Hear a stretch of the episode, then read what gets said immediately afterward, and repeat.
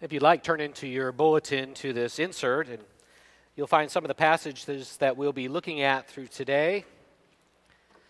Some churches struggled with getting together today on Christmas, and I thought to myself, what better day to celebrate the birth of Jesus than on the day that we celebrate every week the resurrection of Jesus, and to do it with our forever family that we'll be doing this into all eternity. So I'm glad you're here, and I'm glad to be here to worship our God together, to hear from His Word, as we do every week, to glean from His Word. And this bit of a topical textual sermon for me is kind of an amazing treat. I'm always scheduled to preach the, the Sunday after Advent. In my 25 years in ministry, I've never preached an Advent sermon. So, with Christmas falling on today, I had the choice. Do I go back to my series in James or is it bonus round time? And you've completed all the levels and now this is the bonus level that you are on kids. You get to you get to hear another gift of christmas.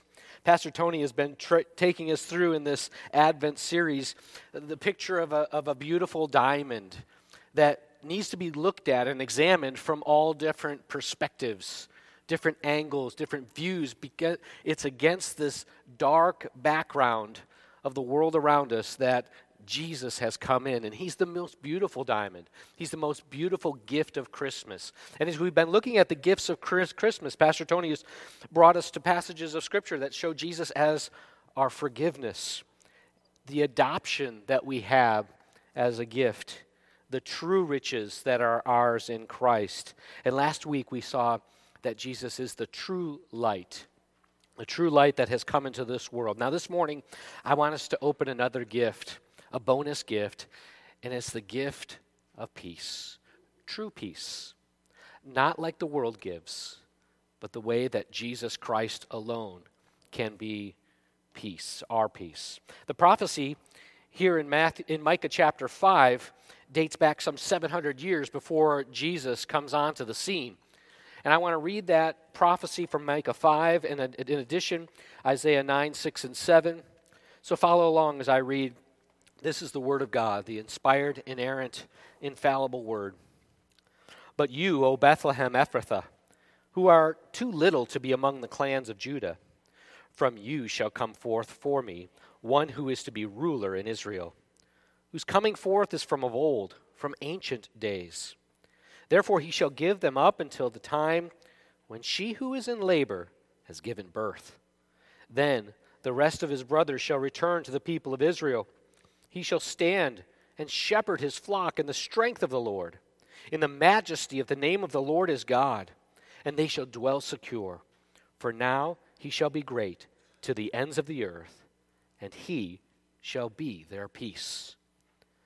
The prophet Isaiah for unto us a child is born, unto us a son is given, and the government shall be upon his shoulder, and his name shall be called Wonderful Counselor, Mighty God, Everlasting Father, Prince of Peace.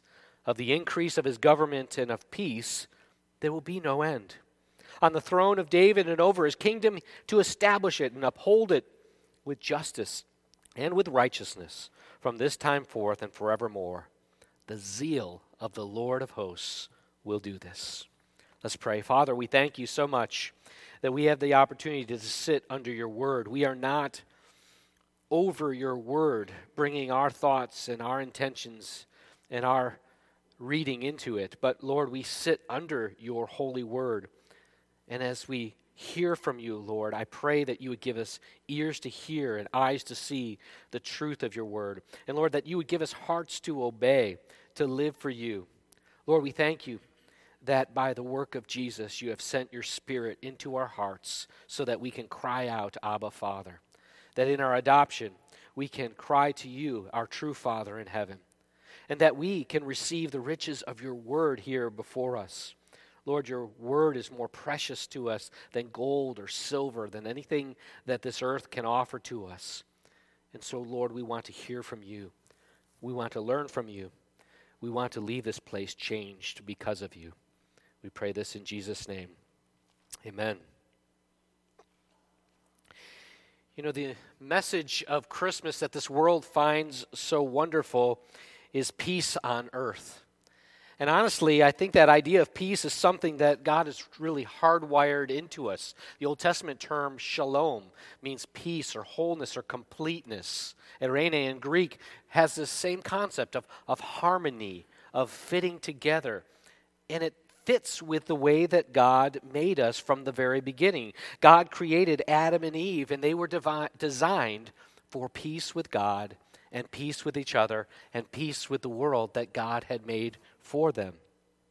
The problem came is when they fell prey to the one who would deceive, who would twist, who would lie, that serpent of old, and he would tell them a lie. That they could exchange peace with God for being God. That they don't have to submit to the one that made them and created them and designed them to be at peace with each other and everything around them, but that they could, in a sense, be ruler over God. And this had disastrous results.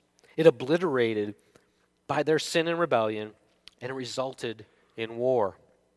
They were at war with themselves. There was, there was this inner war of guilt and shame. They hid. They couldn't be in the presence of God because they had that inner battle going on. They had selfishness and between one another. There was this desire to, to rule over one another, to be in charge in their marriage. And Adam and Eve felt the, the conflict between them grow. They were at war with the creation now. That as this ground is cursed, the ground that was supposed to yield its fruit in its season was now full of thorns and weeds. And they would, by the sweat of their brow, have to fight to, to, to grow crops and to sustain themselves. You know, they worked and they slaved they battled with the ground, they battled with one another, they even battled against God. And that was passed on to the very next generation, where Cain and Abel, the first murder that took place, peace quickly unraveled, and war became what every man and woman born into this world comes by naturally. But we see that this struggle continues on. This struggle is real for us today. It wasn't just them in the garden that experienced this turmoil, this conflict. We're, we're in the midst of that today in our world right now. We see wars and rumors of wars. We see nations battling against nations. We see hardship and despair and hurt and pain. And the battles seem to be all around us.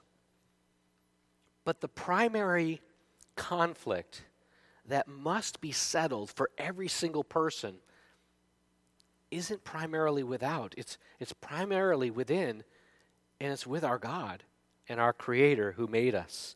We have to resolve that battle against, more, against, against our God, against our crea- Creator.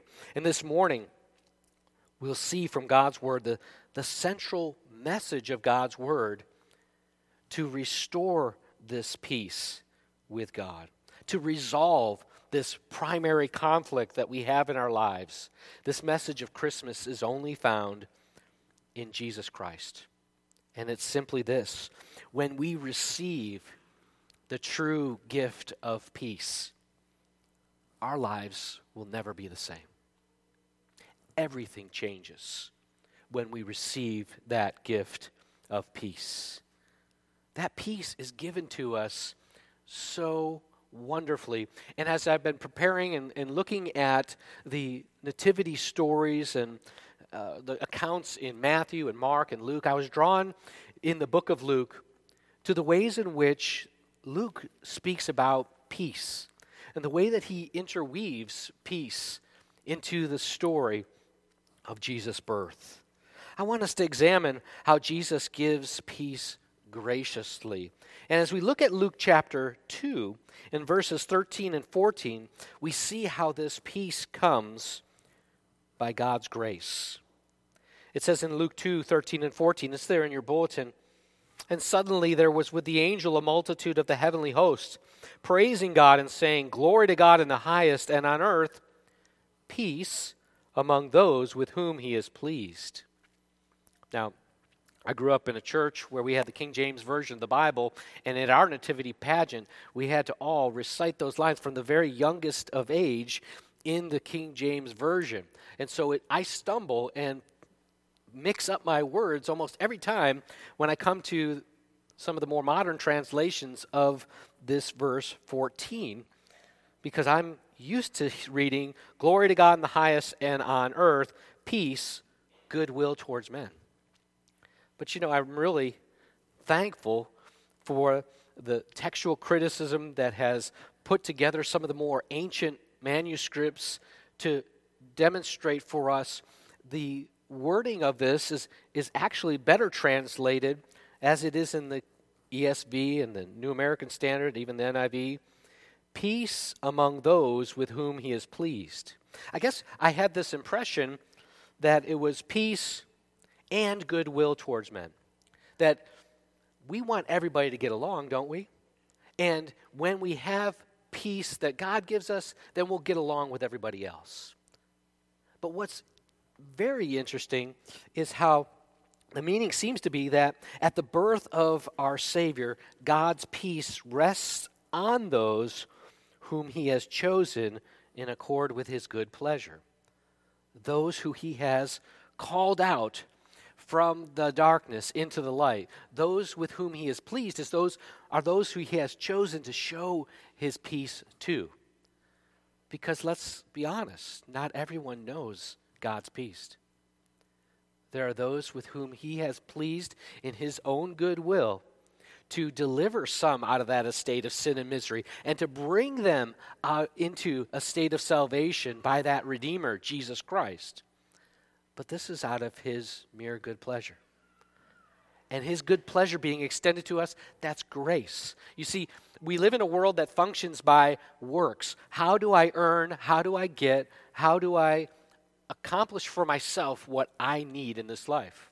And if we think that we can earn peace with God by somehow our good deeds meriting His favor, we've got it all wrong. You know, good people get God's favor, good people get God's peace. And that's not at all the message of Scripture. The message of Scripture is none of us are good, no, not one. Even our righteous acts are like filthy rags before God. We have all turned to our own way, and the Lord has laid on Jesus the iniquity of us all. You see, that peace with God doesn't come with us being favorably liked by God because of something we've merited, something we've done. It's all by His grace and favor towards us we have peace with God, as Paul says in Romans 5. Because we've been justified by faith, we have peace with God through our Lord Jesus Christ. Through him, we've obtained by faith into this grace in which we stand, and we rejoice in the hope of the glory of God. This, this is peace with God. This is, this is positional peace that we are granted completely by God's favor and grace given to us as a gift. And when God gives us that gift of peace with Him, it changes everything. It changes everything about how you live in light of a relationship with God, a relationship that had been estranged, even though it had been intended to be forever. A, a relationship that is, is one of battling and fighting for my rights, my desires, my will, I mean, because we naturally will pray, Lord, let my will be done on earth as it is in heaven. But by His grace, God transforms us. And when we're at peace with Him, we're at peace with His plan for our lives. We're at peace with His will being done and His rulership and His kingship over ours. Because Jesus is the Prince of Peace. Isaiah says that Jesus is this wonderful counselor, a mighty God, an everlasting Father. He is, in fact, the Prince of Peace. You know, sometimes we get this warm, cuddly feeling during, uh, especially Christmas time, because Jesus in a manger. What a beautiful sight, and what a what a lovely and meek entry into the world, and that's true. But the context of Isaiah 9 is battle. It's warfare. And it's going to take a prince that brings peace by force. He is going to rule, He is going to conquer, He's going to defeat all of His and our enemies. The real King, the true King, is going to bring peace by His warfare. And He does battle against sin and death to bring us peace. Where did that battle take place? It took place on the cross. In Colossians 1:20, it says, "We are reconciled to him through and through him to reconcile to himself all things, whether on earth or in heaven, making peace through the blood of the cross." Peace doesn't come any other way than God sent his son to be our substitute, to pay for our sins on that cross. And the blood that he shed is what purchased our forgiveness and what made us to be at peace with him. Reconciliation produces the restoration of a relationship of peace. And this peace was disturbed from the very Garden of Eden. And the peace that God intended to bring, he brought through the cross of Calvary but it was going to cost him dearly. It was going to cost him the life of his own son so that we could know peace. Peace that God gives us graciously. And because God has established that peace with him through Christ by the blood of the cross, everything about your life is different. Everything about the way you live your life is different the way of peace is now available to you. And I think of the words of Zechariah, the father of John the Baptist, whose mouth was shut for a time when his wife was pregnant and the angel told him, You're going to have this, this baby, his name is going to be John. God sealed up Zechariah's lips until he could finally speak. When the angel reveals to him about this special son that he gave, at the end of Luke, Luke 1, verse 79, the angels say to Zechariah that this Messiah was to give light to those who sit in darkness, in the shadow of death, to guide our feet into the way of peace. That way of shalom, that throughout the Old Testament had been portrayed, but had never been attained the peace uh, uh, of living in the promised land, the peace of safe and secure borders. None of that was a final peace that would come. But the way of peace, Jesus came to show. This peace that we can have is an, is an experiential peace as we walk in the paths of peace. The problem is, we, we came into this world not following that path of peace. In fact, walking in a different directions.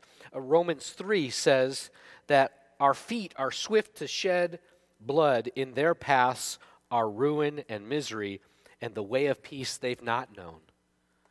You see, that, that way of peace is foreign to us when we come into this world, but it becomes known to us when that relationship is established. From that positional peace, experiential peace flows, and we can have peace with one another. I mean, that's, you've already done the sermon illust- uh, application when we had the passing of the peace. Because when we hear that in Christ your sins are forgiven, that transforms everything about the way that you can relate to one another. You can have peace with others because they've been reconciled to Christ as well. This peace and experiential peace, this peace of mind, the peace of God, as Paul says in Philippians 4, that surpasses all understanding, will guard your hearts and minds in Christ Jesus. That's the kind of peace that can transform the way you experience life. Just because you're a Christian, just because you have a relationship with God through Christ, doesn't mean that all the troubles go away. It doesn't mean that you have a wonderful life and that everything is set right. No matter what the Hallmark movies show, no matter what the uh, ads in Christmas time portray, the beautiful, serene Christmases that we see in the advertisements, they are not the everyday life and experience for us, are they? There's still tor- turmoil, there's relational conflict, there's inner dispeace that we have. But Jesus comes, and when we experience his closeness, when the King of peace comes, the God of peace reigns. Your life has changed. I love what John Calvin says. He says, When we're inwardly tossed with various tempests, when Satan attempts to disturb our consciences, let us remember that Christ is the Prince of Peace and that it's easy for him to quickly allay all our uneasy feelings. Those feelings of dispeace that seem so strong, they're nothing for Jesus. He can quickly calm our hearts. As Philippians 4 descri- describes, uh, Paul says, Rejoice in the Lord always. And again, I say rejoice. The Lord is at hand.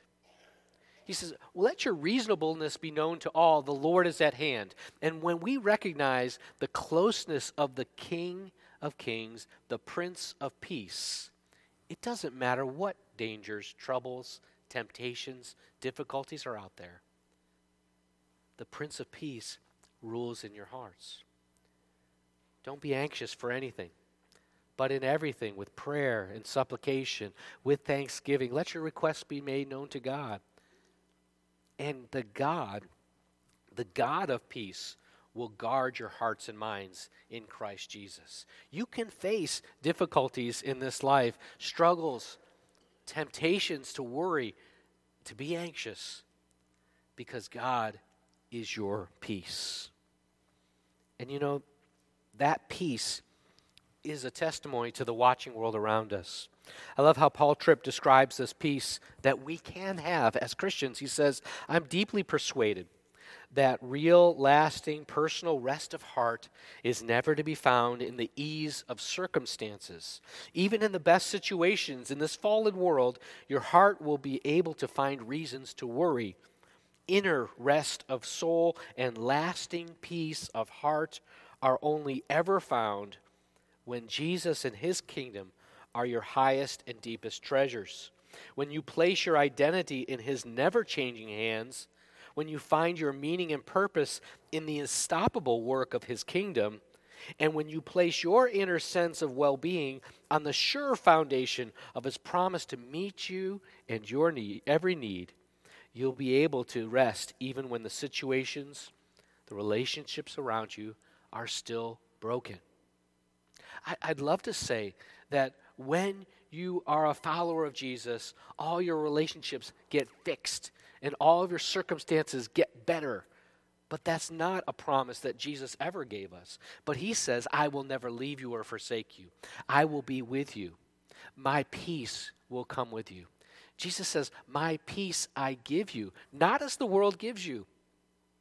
He gives us peace to face life's circumstances and guides us in the way of peace. Finally, we learn from Simeon that Jesus lets his servants depart in peace. What a beautiful time in the history of all of redemption of mankind when Simeon gets to have this young infant Jesus brought to him at eight days old for his circumcision. Simeon, a devout man, in Luke 2:28 took him up in his arms and blessed God and said, Lord, you are letting your servant depart in peace. According to your word, for my eyes have seen your salvation that you have prepared in the presence of all peoples, a light for revelation to the Gentiles and for glory to your people Israel. You are letting your servant depart in peace. Uh, this letting you depart, it, it's a word that's like in a military service. One guard comes to relieve another guard and says, You're now dismissed. Uh, you've done your shift. You've done your work. You've kept watch. You've kept us safe. You've guarded. You, you're dismissed. And one takes over in your place. And the Lord is allowing Simeon in his labor and in his, in his, his struggle to now depart in peace because his labor's over. He's finished the race. You know, the Lord has brought into our congregation many saints who have faced the departure into the presence of God. And it's hard for us, maybe in our youth, to consider how, how is it that I could depart in the kind of peace that I want to? How can I have such stability of mind and heart and soul and thinking when I face those very last moments of my life? The Lord graciously allows us to depart in peace because he has grounded us and positionally made us secure in that peace. And through our lives, he demonstrates the way of peace and guides us in peace and shows us glimpses of that eternal peace and rest and shalom that he has for us in Christ. That peace is a true gift of Christmas that peace is possible because of what Jesus has done. And, and the way that, that Paul summarizes in, in, in 1 Corinthians 15, puts together what happened in the garden with Adam, the first Adam, and what happened with Jesus he says, in fact, Christ has been raised from the dead every Sunday, every Lord's Day. That's what we gather to worship. Because Jesus was raised on that first day, we are celebrating Resurrection Sunday every Sunday. And Paul says, in fact, Christ has been raised from the dead, the first, fruits of those who have fallen asleep. For as by man came death, by a man has come also the resurrection from the dead. For as in Adam all die, so also in Christ shall all be made alive, each in his order. Christ the firstfruits, then the coming of those who belong to Christ. Then comes the end, when he delivers the kingdom of God the Father after destroying every rule, every authority, and power. For he must reign till he's put all enemies under his feet. The last enemy to be destroyed is death. For God has put all things in subjection under his feet. When he says all things are put in subjection, it's plain that he is accepted who put all things in subjection under him. When all things are subjected to him, then the Son himself will also be subjected to him who put all things in subjection, that God may be all and in all. Jesus, our peace, is going to finally raise us to be with him and we'll experience that peace forevermore. This true gift of peace will change your life. Can I close with a warning? There is a false peace that the world offers, and that some forms of Christianity will, will kind of color and repackage and try to give to you. You know, the snow has always brought out the worst of us when it comes to our fellow man. Having grown up in Buffalo, I got to see and have a lot of experience with snow. And you get a group of young people together, when it snows, something is going to happen. You know a snowball fight is going to break out. Those snowballs will start to form, the sides will start to delineate, and then there they go. They're flying. Every direction, there's war, there's chaos, the fight ensues, and then what happens? Somebody gets their glasses flown off, and everybody says, Hold on, truce. They got to find those glasses, or we, we, somebody's really hurt. There's blood coming out from a giant slush ball that hit him in the face. We, we got to we gotta pause. Hold on, truce, peace. But it never, ever holds, right? Because, hey, this is a convenient time to stock up. This is the time where I got to fortify my snowball collection, and then minutes later, boom, it breaks out again. True peace and snow don't go along. There is a, a false peace that the world has to offer for us. Don't be taken in. This time of year, particularly, you have to be aware of it. It's kind of a sentimental, idealistic view of peace. It's, it's world peace, it's inner psychological peace. It, it seems genuine in its desire, but it's only surface change. Diplomacy, compromise, financial aid among nations, tolerance, acceptance of sin, and, and terms for the, the false peace that the world sells in place for relational peace. Sometimes it's a purely secular solution that the world sells, but sometimes the deceiver would like to wrap in a veneer of religiosity through false teachers, a kind of spiritual Christian thing to do to have peace. And the world peace among nations won't be real peace without the Prince of Peace to come when he rules. Relational peace is, is supernatural, flowing from the cross, and the peace that we've been graciously given in forgiveness, which we can in turn pass on to uh, one another in Christ. This, this inner peace that's so sought after in the world, where you have peace with yourself and that you go to your therapist and you, you release your negative energy. You practice your good self care hygiene. You remove toxic people from your life. You meditate, empty yourself, and then you find inner peace. Prosperity teachers will, will, will latch onto this and they'll give you this spiritual sounding veneer but they still don't deal with the primary battle at the heart level, the positional peace that we can only have through Christ from the Prince of Peace. And when the Prince of Peace comes into our life, it changes everything about us. Let's pray.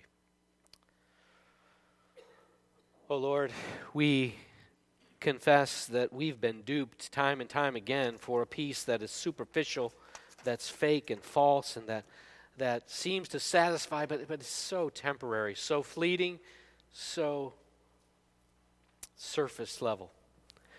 Lord, we pray that you would give us a deep and abiding peace with you first through Jesus and his cross.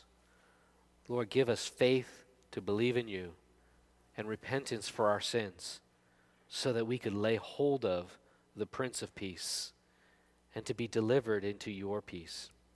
Lord, I pray that that would so overflow in the lives of every believer that we would be at peace with those who don't deserve our peace because you have given us peace when we didn't deserve it. And so, Lord, would you please give us this true gift of peace through your Son Jesus? We pray in Christ's name. Amen.